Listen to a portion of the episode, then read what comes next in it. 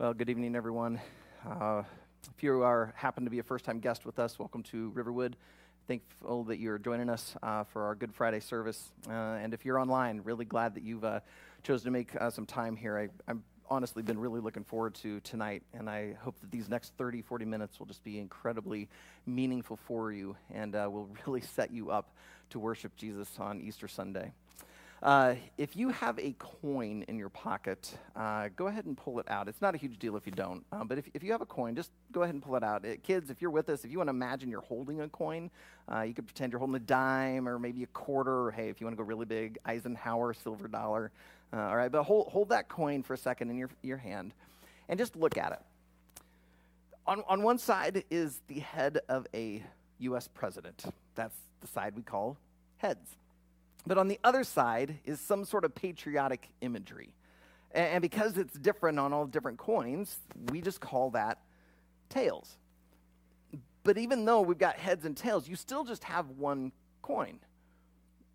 But no matter what you do, you have a coin with a heads and a tails. Even if you found a joke quarter, eh, you know what a joke quarter is? It's where you have a heads on one side and a heads on the other side. And so you can flip it and you're always right. You always get heads. Except all I have to do is take a permanent marker, mark one side, and you will discover you have a heads and a tails. Tonight, we're going to study a passage that we're also going to talk about on Sunday. Now, on Sunday, we get to look at the glorious heads side of that story. What we're going to see in these verses eh, just something amazing, something awesome. I, I hope on Sunday that you will walk out of here just in awe of the power of God. But tonight, we need to sit in the dark tails side. We, we need to sit in the Garden of Gethsemane with Jesus. We need to go to Calvary and look up at the cross and see what is happening.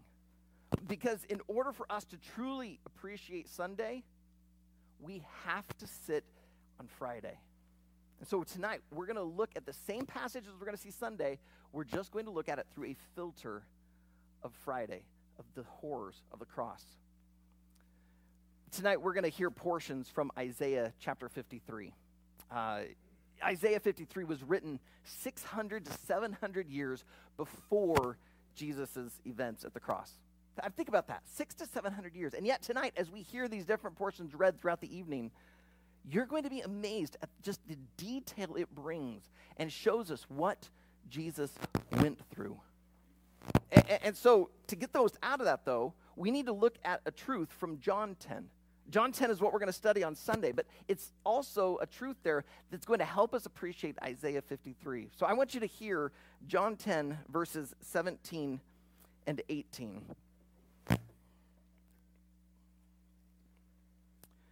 For this reason, the Father loves me, because I laid down my life that I may take it up again.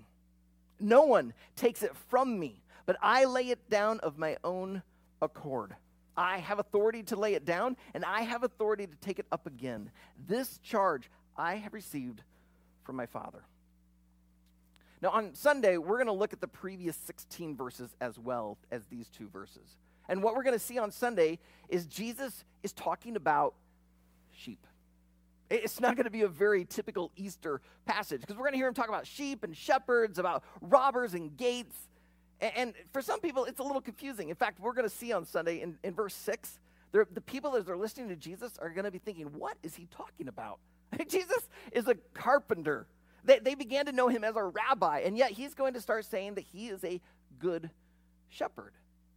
And so, because the people are confused, Jesus begins to explain in verses 7 through 18 exactly what he means. And in his description, he says that because he's a good shepherd, he lays down his life for his sheep. Now, that's not really what shepherds do. I mean, shepherds are there to protect their sheep. Like, if the shepherd were to die, you made the sheep really, really vulnerable. That's why Jesus in 17 and 18 explains a little bit more. He, he says, This is why I have come. I have come to lay down my life for my sheep, and I do this of my own accord. In other words, Jesus went to the cross and all of its horrors willingly and freely. Which, which tells us three things. Number one, Jesus was not forced to go to the cross. I, have heard some Christian skeptics of Christianity say that they could never become Jesus followers because the whole gospel story sounds like divine child abuse. That this heavenly father would, would send his son to die. I mean, that just sounds cruel. So they're, in their mind, they're thinking, there's no way in the world I would ever want to follow this religion. And Jesus says, no, t- time out. That's not the case. He was not being sent against his own will. He was party to the plan, and he wanted to do it. And so Jesus came willingly, he was not forced. Uh, second thing this tells us is Jesus was not surprised. Jesus was not there in the Garden of Gethsemane praying with his disciples. Well, actually, they were sleeping. He was praying. And he isn't over there praying, his guts out, blood dripping from his forehead, and then suddenly go, what, what what's that noise? What, is that soldiers? Why are there soldiers coming? I have no idea. Like he knew fully why soldiers were coming. He knew Judas would be leading them. He knew all of this that was going to take place. In fact, if you go and read throughout the scriptures and really study it, you begin to see it's almost like Jesus is directing things to get him to the cross. So he wasn't forced and he also wasn't surprised. But then there's a third thing that this tells us. And, and in my opinion, this is actually the most important. It's that Jesus did not deserve the cross. It, Jesus, the scriptures say, is the only person to have ever lived who did not sin. He committed no crime against another human, he committed no crimes against heaven. I mean, Jesus didn't even deserve a slap on the wrist and, and yet he got the death penalty. And, and so Jesus wasn't forced, he wasn't surprised, and he definitely didn't deserve this. So, why in the world then would Jesus do this? He tells us, verse 18 No one takes my life from me, but I lay it down of my own accord. This was the plan.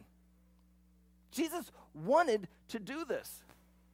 But then that leaves the question how? Like, what could possibly motivate a human or, or let alone a God to like go and die in the place of other people? If you were with us Sunday uh, for Palm Sunday, you heard the answer to that question. We looked at this idea of Jesus coming to Jerusalem fully knowing what was going to happen to him. And so the question is, what motivated him? Why did he do this? And the answer is love. Love is what drove Jesus to the cross. When you listen to Isaiah 53 tonight and you hear the horrors that Jesus went through, you have to remember it's love that kept him there. It was love that made him stand there and allow these soldiers to spit in his face and mock him. It was love that he allowed this crown of thorns to be jabbed on his head. It was love that he laid there and let them put these nails through his wrist. You have to realize this is the man who had all authority. We've been seeing it in the book of Mark, and yet he didn't stop it. He let it happen because of love. So uh, on Sunday, we get to look at the glorious head side of the story. We're going to see verses 17 and 18. We're going to see the awesome power of Jesus. But tonight, we, we, we got to stop looking at Sunday and just sit in this and realize Jesus went to that cross willingly because of our sin. The penalty of our sin is death. Jesus went and died it for us. He took it, He paid it. So tonight, we need to sing that and thank Him for it. We need to, to think all that He went through to realize just how grave our sin is so that we could also realize just how great His love is. So don't hold back tonight. Sing, pray, confess, listen, and when we get to the communion elements, just enter in to this. So I'm going to pray. And we're going to then move into our time of scripture and song. So, Heavenly Father, this is your night, just as it was your night some 2,000 years ago. Jesus, how you did this is unfathomable. It, it's almost unthinkable, and yet you did it because you loved us so much. Humans were your creation. You put your image in them. And yet we had the audacity to spit in your face and rebel and sin. And that sin has kept us eternally separated from you. And yet, rather than take offense at it, rather than, than make us accept our own punishment and the consequences of it, you, Jesus, came to this earth to be fully human, but to live that only sinless life. And yet you went and died the sinner's death. And so, God, I pray that your spirit would move powerfully through here tonight so that we could look vividly at Jesus and remember what he did for us. So, God, accomplish what you need to this evening. Use the words of the scriptures, use the words of these songs, use just even the whispers of your spirit to help draw the hearts and minds of everyone who's listening to this, of everyone who's participating, that they would realize that you are God, you are good, and you love them. And we see that love so vividly through the cross. It's in Jesus' name we pray. Amen.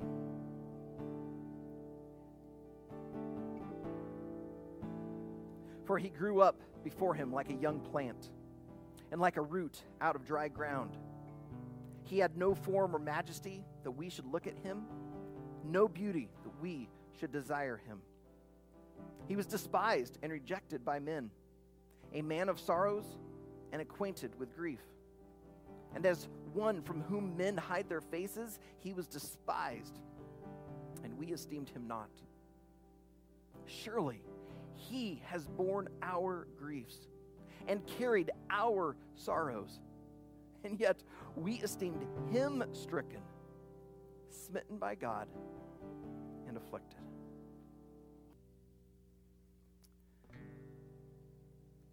He was oppressed he was afflicted. Yet he opened not his mouth. Like a lamb that is led to the slaughter, like a sheep that before its shearers is silent. So he opened not his mouth. By oppression and judgment he was taken away. And as for his generation, who considered that he was cut off out of the land, out of the living, stricken for the transgression of my people? And they made his grave with the wicked and with a rich man in his death, although he had done no violence and there was no deceit in his mouth. It's at the cross where we see the body of Jesus so broken. It's at the cross where we see that blood spilled out. So we're going to move into a time of communion, but we're going to do it just a little differently tonight. We want to spend some time in confession of our sin. Because it's why Jesus went to the cross. And so we're going to spend just a time. So what, what we're going to do is we're going to do it, read a corporate prayer together, and then we're going to give you just a minute to privately confess your sin. If there's anything that's weighing on you, grieving you, where you know you have not been giving all of you to God, this is your time. So would you please read this with me?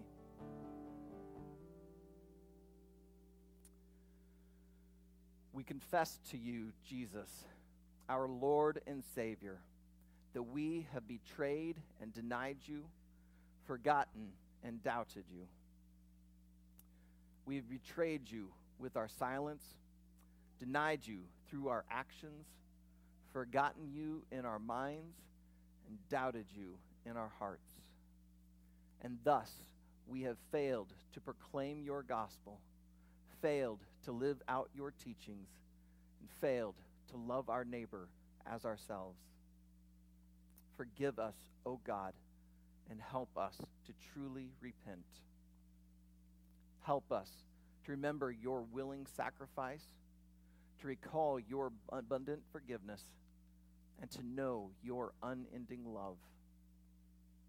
In your name, Jesus the Christ, the one who was crucified in our place, we pray. Amen. And now let's take about one minute of just silent prayer, confessing our sin to God.